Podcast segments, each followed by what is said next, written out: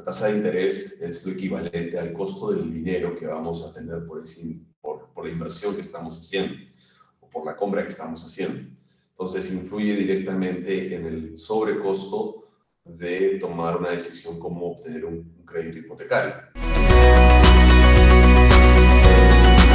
¿Qué tal? ¿Cómo están? Buenas noches, buenas tardes, buenos días, dependiendo de la hora que nos ven y nos escuchan. Bienvenidos a una nueva edición de Rebaja tu Cuenta Podcast, el podcast donde hablamos sobre cómo administrar tus finanzas personales, préstamos y economía diaria.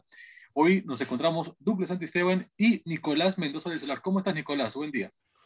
Hola Douglas, muy bien, espero que tú también estés muy bien y a todos nuestros oyentes les mando un, fuerte abrazo. Muy bien, muchísimas gracias eh, por estar acá y conversar sobre un tema muy importante que son los créditos hipotecarios. Eh, un tema que hay que verlo no como un gasto, sino como una inversión a largo plazo, porque en verdad eh, es una de las acciones o inversiones más importantes que vamos a hacer a lo largo de nuestra vida. Entonces hay que estar bien preparado para ello y vamos a hablar acerca de los factores que determinan su aprobación, la obtención de un crédito hipotecario. Pero antes, no se olviden de darle like a este episodio y también compartir el material para que muchas más personas también puedan incrementar sus conocimientos sobre el mundo financiero. Así que vamos a empezar directo con el tema, Nicolás. Cuando uno piensa en crédito hipotecario, claro, evidentemente va a pensar un departamento, una casa, ya sea nueva, de segundo uso, en construcción, pero en este caso, ¿qué es lo primero que hay que pensar o priorizar? Saber dónde va a estar el espacio físico de este nuevo hogar, eh, distrito, ubicación, urbanización, o primero hay que pensar en la preaprobación de una entidad bancaria. Yo siempre aconsejo primero obtener la, no solo la preaprobación, sino la aprobación del préstamo. ¿ok? Esto es muy importante por dos motivos. Primero, porque al que solicita el préstamo le va a ahorrar muchísimo, perdón, el que está comprando la vivienda le va a ahorrar muchísimo tiempo. Porque a veces cuando nosotros vamos a elegir la vivienda y vamos a poner el supuesto eh, más común, que es para una vivienda para vivir, para formar una nueva familia o para mudarnos, pues a veces nos enamoramos de las viviendas, pero tal vez no están dentro de nuestra capacidad de pago.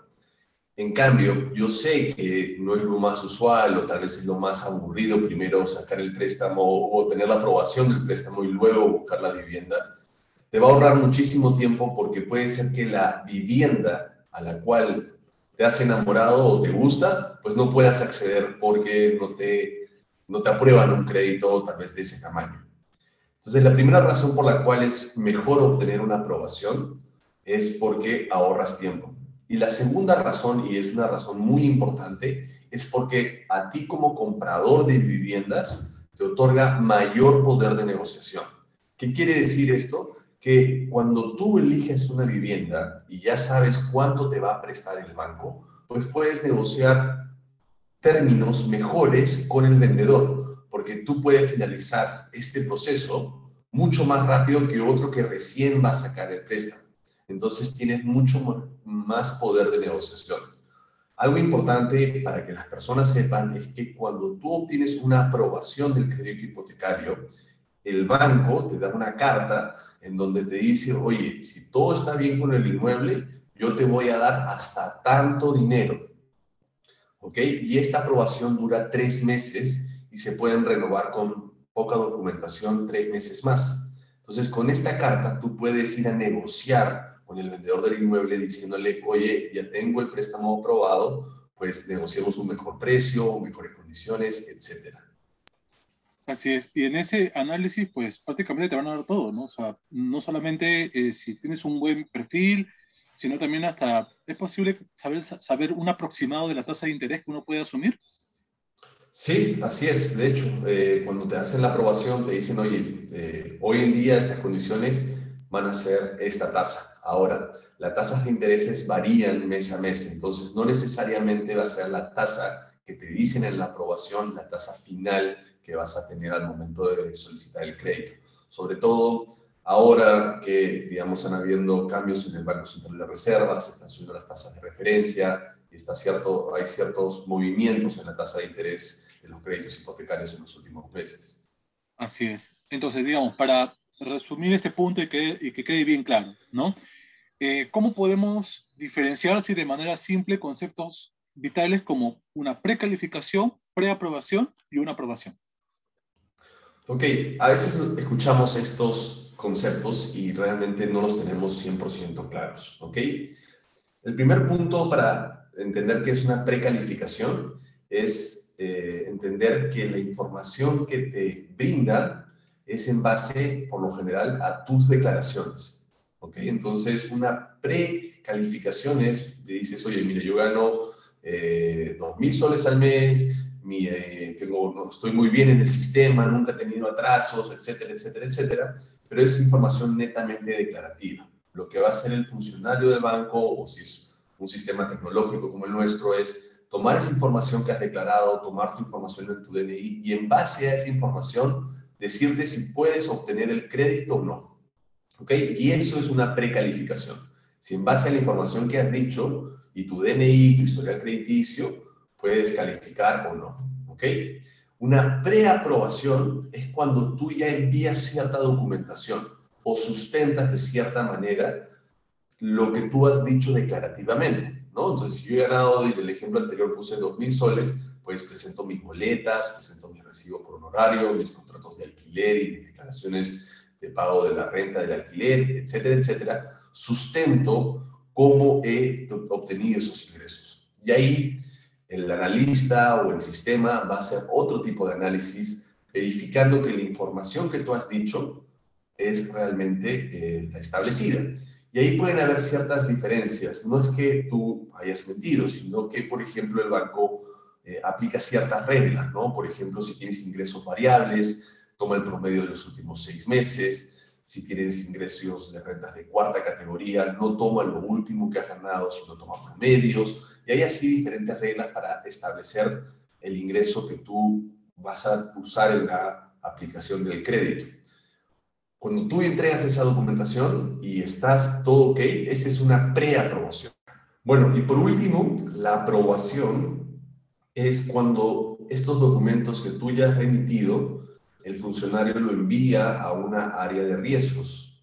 Esta área de riesgos es un área autónoma, por lo general es autónoma, que no trabaja de la mano con el área comercial y el banco definitivamente establece que si te va a dar el préstamo o no, ¿ok? Y es una aprobación. Entonces, los tres elementos, las tres categorías, por así decirlo, precalificación en base a información declarativa, preaprobación con documentación, que es una forma preliminar antes de obtener la aprobación, y ya la aprobación definitiva es cuando el, mismo eh, área de riesgos emite la aprobación del crédito. ¿ok? Entonces, digamos, durante todo este proceso eh, se va obviamente a verificar toda la información que inicialmente hemos brindado, ¿no? Ya desde el simple deseo de tener una, una, una, casa propia hasta el sustento de todo nuestro, digamos, historial crediticio y también nuestra calificación dentro del, eh, del sistema financiero. En este caso, ¿cómo podemos entender eh, cómo actúa la calificación crediticia y el historial crediticio. ¿Se complementan? ¿De qué manera? Claro, normalmente el historial crediticio forma parte de la calificación que se le va a hacer al cliente. ¿ok? Cuando el banco va a poder revisar si el cliente es viable o no, uno de los primeros puntos que filtra es si este cliente es, eh, tiene un buen historial o no. Evidentemente, los créditos hipotecarios de adquisición de vivienda principalmente están concentrados por bancos que son muy exigentes por el historial crediticio. Y no solo tiene que ver con temas de si has tenido atrasos o no, sino también con temas de bases negativas, si has hecho algún fraude en el pasado, o si tienes algunos juicios, o si eres una persona políticamente expuesta, entre otros. ¿okay? Entonces, el banco lo primero que va a hacer es filtrar en base a tu documento de identidad, tu carnet de extranjería la información que tenga en el sistema de acuerdo a tu historial crediticio. Es uno de los primeros filtros que se utiliza al momento de una calificación. Ok, y creo que también es importante entender que tener una deuda en el sistema financiero no es malo, ¿no? Lo que es malo es dejar de pagar, no cumplir. Eso es lo, lo importante, porque digamos, cuando una persona ya tiene una, no solamente experiencia, sino presencia y cumplimiento con las obligaciones dentro del sistema, pues un banco va a ver con buen perfil y la capacidad de riesgo se va a, disminuir, ¿no? No totalmente, pero va a haber un riesgo menor a comparación de otra persona que ha dejado, pues, 5, 6, 7 años de dejar de, de pagar una, una deuda, que puede prescribir, pero el hecho de no haber cumplido va a quedar para siempre. Eso es algo que hay, hay que tener bastante en cuenta. Ahora, Nicolás, ¿qué pasa si una persona que antes de pedir un préstamo hipotecario, un crédito hipotecario, perdón, ha tenido otro, tipo de productos, una tarjeta de crédito, un préstamo personal, y ha eh, negociado con la entidad financiera una reprogramación de deudas. ¿Esto es positivo o negativo para posteriormente pedir un crédito hipotecario? Ok, excelente. Bueno, primero, con respecto a tener diferentes productos vinculados al banco en el que se va a solicitar el préstamo, es muy positivo porque de cierta manera el banco ya tiene información del cliente y es un cliente que el banco va a, tener, va a querer de cierta manera ofrecer o expandir un crédito hipotecario, retenerlo y ofrecerle buenas condiciones. Pero igual siempre hay que comparar y esa es una de las ventajas que nosotros ofrecemos en nuestra solución. Si tú has tenido una reprogramación en alguno de tus préstamos, y esto es algo que se ha vuelto mucho más usual ahora por la pandemia, mucha gente ha reprogramado, sí es algo que va a saltar y es algo que el área de riesgos va a pedir sustentos de por qué se ha reprogramado, cuáles fueron las condiciones de la reprogramación, etcétera. Sí es algo que estamos viendo que está, digamos, eh, generando cuestionamientos en el área de riesgos y va a haber algún tipo de consulta. Muy bien, importante información. Y sobre todo también, vamos también eh, hablar acerca de si la persona que va a solicitar este, este crédito hipotecario es trabajador dependiente o independiente. Ese, ese, esa variable o, ese, esa realidad de una persona, ¿se puede convertir en un factor de riesgo? Bueno, definitivamente los bancos grandes, que son los que tienen la mayor participación en este tipo de productos, pues definitivamente prefieren aquellos clientes que son trabajadores dependientes formales, ¿ok? Puede ser trabajador dependiente informal. Las boletas de pago es un sustento de ingresos que es muy sencillo validar y es muy claro y directo establecer cuánto es el ingreso de una persona, ¿ok? Entonces, de cierta manera, sí es un indicador, un mitigante del, riesgo para un banco importante. Cuando eres un trabajador independiente eh, y eres informal, quiere decir que no declaras tus ingresos o eres un trabajador dependiente informal también, que hay bastantes. Los bancos grandes, donde, como vuelvo a repetir, pues tienen la mayor participación de este tipo de productos, ofrecen alternativas de poder calificar. Uno de ellos es lo que se le conoce como ahorro crédito. Ahorras mes a mes una cantidad igual o superior a la cuota que pagarías y pues si ahorras cuatro a seis meses, obtienes la calificación, ¿ok? Entonces, eh, sí puedes calificar si eres este, eh, informal, por así decirlo, que no declaras tus impuestos, pero definitivamente eh, es considerado un cliente más riesgoso que un cliente formal. Y por último, la categoría independiente formal es una categoría que eh, pues se considera ligeramente más riesgosa que un cliente dependiente formal porque eh, muchas veces estos clientes tienen ingresos eh, variables. Algún mes emiten recibos por X, otros meses emiten recibos por otro monto. Muchas veces los contratos que respaldan esos ingresos son más a corto plazo, por lo general son a seis meses o contratos a un año y todo esto hace que, o a veces tienen muchos clientes, entonces todo esto hace que eh, pues simplemente genere más documentación al momento de poder obtener la aprobación del préstamo. Y un punto también a, complementar es que eh, si una persona es trabajador, o trabajador independiente, eh, dependiente de una empresa, la calificación que tenga este, esta razón social de la empresa para la cual uno está trabajando también suma al, crédito hipotecario, ¿no? Porque va a haber un respaldo de que hay una estabilidad laboral y eso le puede beneficiar al solicitante. Ahora, otro, punto, Nicolás, que cuando una persona va a pedir un crédito hipotecario es la cuota inicial. Eh, el porcentaje por el cual uno puede decir, ya, puede empezar a, a pagar y voy a pagar una buena cantidad eh, en una primera armada, digamos, entre comillas. ¿Cuál es el porcentaje de cuota inicial ideal que una persona debe tener para llegar a una buena condición, a, a, como tú has manifestado, tener una capacidad de negociación eh, buena? Mira, el tema de la cuota inicial, lo mínimo que están pidiendo los bancos es alrededor del 10% de tu cuota, del monto de, la vivienda, ¿no? Si la vivienda vale 100 mil, mínimo tienes que tener 10 mil, ¿ok? Eh, el tema de la cuota inicial, mientras mayor sea el préstamo, quiere decir, por ejemplo, en el ejemplo que he dado, si son, vale el inmueble 100 mil y la cuota inicial es 10 mil, el monto del préstamo sería 90 mil a mayor es el monto del préstamo, realmente los bancos están dispuestos a otorgar mejores condiciones, porque es mucho más atractivo para ellos dar un préstamo de 90 mil, por ejemplo, como el ejemplo que he dado, a que des una cuota inicial tal vez de 30 mil y saquen un préstamo de 70 mil. El banco prefiere colocar un monto mayor. Sin embargo, hay otro punto que hay que evaluar. Tal vez la cuota que sale con un préstamo de 90 mil soles ejemplo que estoy dando, es eh, mayor a una cuota que saldría con 70 mil soles y puede ser que no califiques. Entonces son ciertas variables que se van a poder eh, validar al momento de una preaprobación cuando se revisa la información.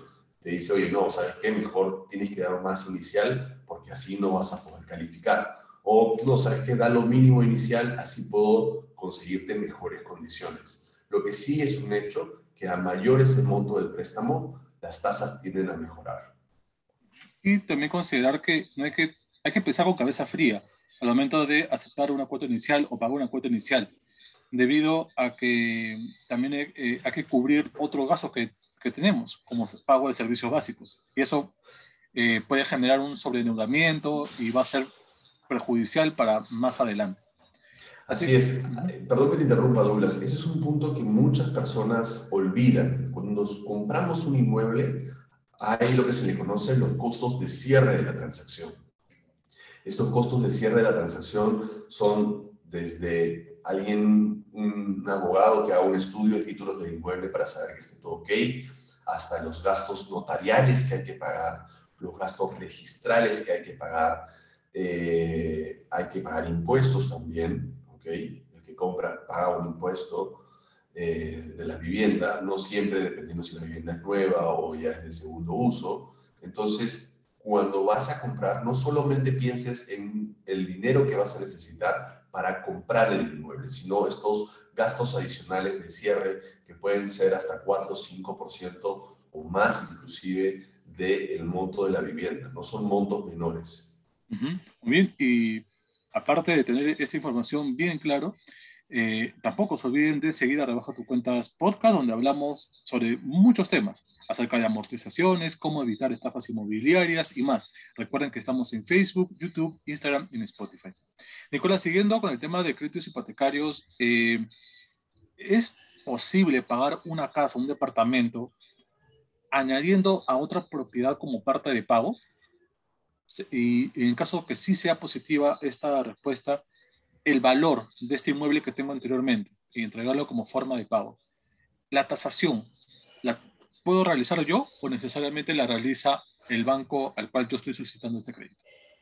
Claro. Eh, de qué es posible, es posible, ¿ok? Dentro de un contrato, al final un contrato de compra-venta es un contrato entre privados en donde las partes se ponen de acuerdo en el intercambio que van a realizar. Sin embargo, si es que este inmueble que tú vas a comprar lo vas a sacar con crédito por un crédito hipotecario, es posible que tengas muchas observaciones, puesto que para finalizar el proceso del crédito hipotecario, el banco te pide que envíes los vouchers del pago de la cuota inicial y ciertos documentos adicionales. Entonces, cuando quieres pagar con otra vivienda, pues es es, complejo, habría que revisarlo específicamente las políticas de los diferentes bancos y no es algo muy usual que se pueda hacer. Ahora, hemos visto otros casos que un cliente saca un préstamo con garantía hipotecaria de una de sus viviendas y ese dinero lo utiliza como cuota inicial para comprar otra vivienda. En ese caso sí es totalmente factible. Los únicos puntos que hay que tener en consideración son dos. El primero es cómo está la capacidad de pago del cliente para poder afrontar el primer préstamo que obtuvo con garantía hipotecaria y el nuevo crédito hipotecario de adquisición de vivienda que va a tener. Y el segundo punto que hay que tener en consideración es que normalmente cuando los clientes tienen una segunda hipoteca, los bancos son más exigentes en las cuotas iniciales que demandan a los clientes, ¿no? Esto pasa mucho cuando alguien quiere comprar, por ejemplo, una casa de playa, una, casa de campo, etcétera, o, una oficina. Eh, tú ya tienes tu vivienda, tal vez ya tienes una hipoteca y quieres sacar una segunda hipoteca, pues el banco va a ser más exigente para este tipo de productos, solicitando por lo general una mayor inicial. Ok, entonces, Nicolás, una vez que ya tengamos eh, aprobado nuestro crédito hipotecario, ¿qué variable es clave para que este negocio sea ideal? ¿Tasa de interés, el monto o el plazo de pago? Definitivamente la tasa de interés es uno de los aspectos más importantes eh, a considerar. La tasa de interés es lo equivalente al costo del dinero que vamos a tener por, por, la inversión que estamos haciendo o por la compra que estamos haciendo. Entonces influye directamente en el sobrecosto de tomar una decisión como obtener un crédito hipotecario. A veces ese costo pues vale muchísimo la pena porque el inmueble se va a apreciar, porque ya vamos a dejar de pagar de alquileres y el precio de la cuota va a ser muy similar al alquiler que estamos pagando. Entonces, es muy importante revisar el tema de la tasa de interés. El siguiente factor es eh, la cuota, diría yo, más que el plazo y, el monto. Este, el plazo y el monto y la tasa de interés finalmente determinan la cuota, pero la cuota es, es uno de los aspectos más importantes porque tenemos que incluir esta cuota en un largo plazo, por lo general los créditos hipotecarios salen a 20, 25 años dentro de nuestro presupuesto familiar. Entonces necesitamos, y por lo general, esta cuota va a ser la cuota más importante de todos los préstamos que vamos a pagar, tarjetas de crédito, créditos vehiculares, etcétera. Por lo general, el crédito hipotecario es lo más importante y la prioridad número uno de las personas.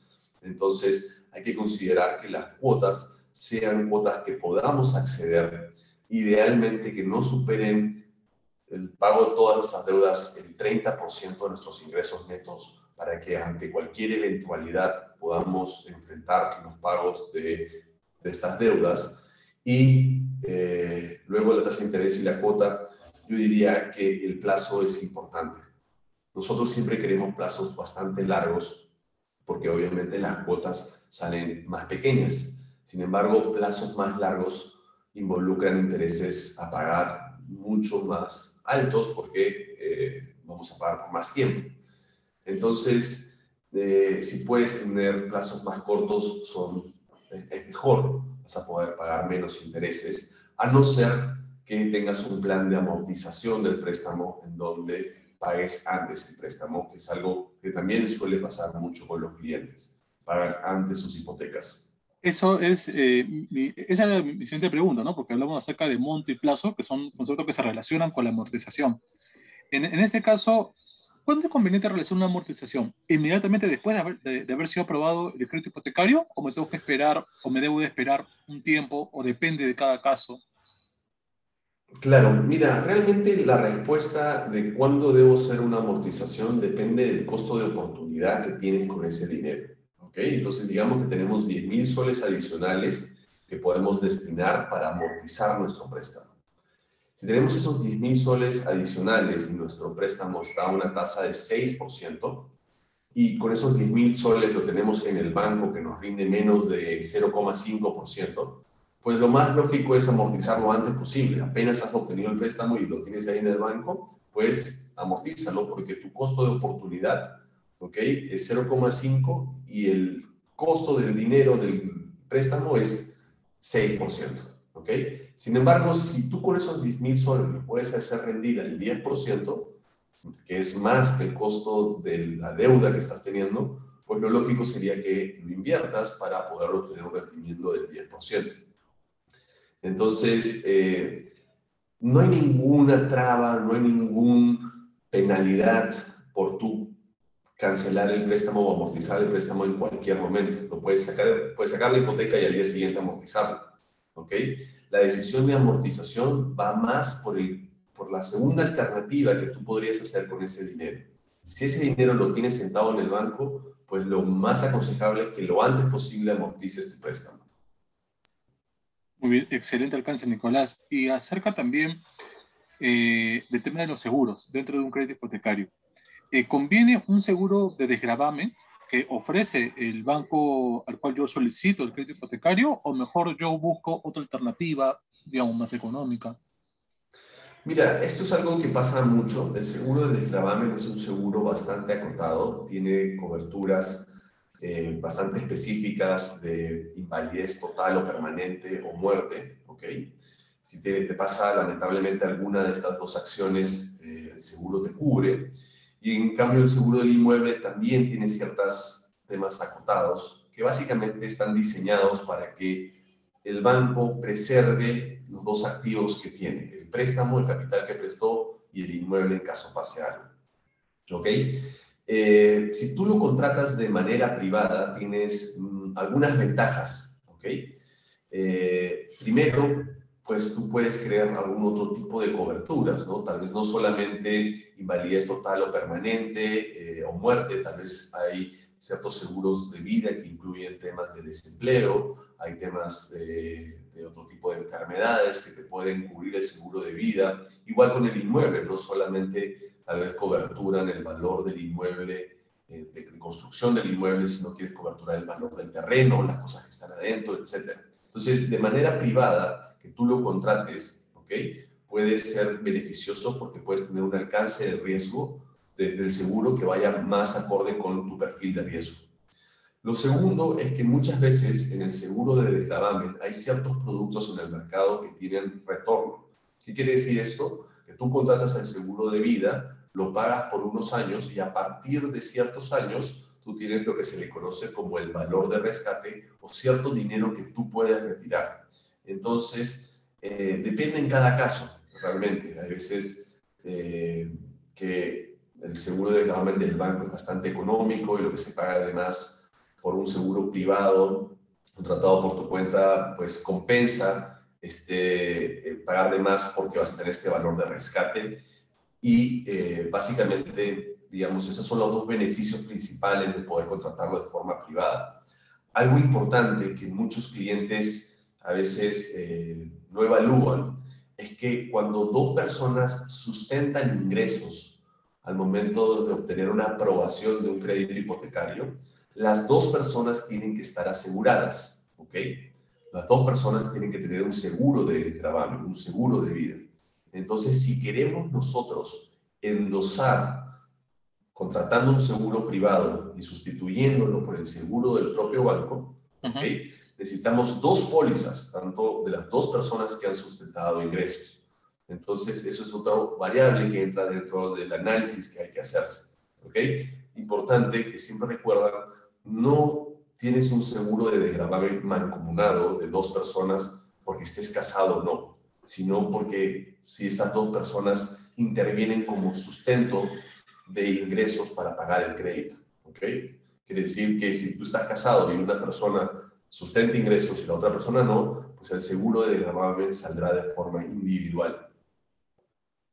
Entonces, bueno, hemos hablado acerca de este punto importante que es eh, los seguros y sobre todo considerar si una persona eh, solicita este crédito de manera individual o de manera conjunta con, su pareja en un matrimonio. Ahora, ¿qué otra variable, digamos, eh, hay que también considerar para que el crédito hipotecario sea un buen negocio para nosotros? Bueno, primero, como cualquier tipo de decisión importante de inversión, hay que entender qué es lo que queremos lograr con este tipo de préstamos. Muchos quieren dejar de pagar el alquiler y que, digamos, empezar a hacerse de un activo. Otros quieren cumplir, un, un, de forma más cómoda. Entonces, el primer punto es entender por qué quieres tomar esta decisión, que va a ser muy importante. Lo segundo es que eh, busques asesoría de expertos realmente eh, para créditos hipotecarios de adquisición de vivienda, nuestro servicio inclusive es gratuito. Entonces, ahí podemos ayudarte a entender cuál es la situación que tienes, precalificarte y orientarte hacia qué camino tienes que seguir. ¿ok? Lo otro es, empieza por la aprobación del crédito antes de la búsqueda del inmueble. Te va a ahorrar mucho tiempo y te va a dar poder de negociación. Y por último, pues evalúa la capacidad de pago que vas a tener de esa cuota, que sea una cuota que sea accesible para ti. Bien, Nicolás, muchísimas gracias. Creo que ha sido una conversación bastante productiva acerca de los créditos hipotecarios y todo el proceso que hay que tener en cuenta antes, durante y después. ¿no? Porque como has dicho, esta es una inversión de largo plazo, casi un poquito más de 20 años. Y como mencionamos, y siempre hay que tener en cuenta, un crédito hipotecario es una inversión la más importante de repente dentro eh, de nuestra vida. Y obviamente hacerlo con cabeza fría, ¿no? Y en plena conciencia de las capacidades para no generar sobreendeudamiento, que a la postre puede resultar en un mal negocio. Y recordar que este programa llega gracias a rebajatucuentas.com, que brinda préstamos con garantía hipotecaria, créditos hipotecarios y traslado de deuda hipotecaria con excelentes condiciones de crédito, bajas tasas de interés y convenientes plazos de pago. Nos respaldan más de tres años en el mercado, hipotecas generadas por más de 50 millones de dólares, reconocimientos internacionales y el respaldo de entidades financieras del Perú y del mundo. Recuerden que nuestras redes sociales están en YouTube, Facebook, Instagram, Twitter y también en Spotify, Anchor y iVoox como Rebaja tus cuentas. Muy bien, Nicolás, muchísimas gracias otra vez por, por estar hoy día en el podcast y ya nos veremos en una próxima oportunidad. Excelente, un abrazo a todos y eh, gracias Douglas por la moderación. Listo, muy bien. Chao, chao.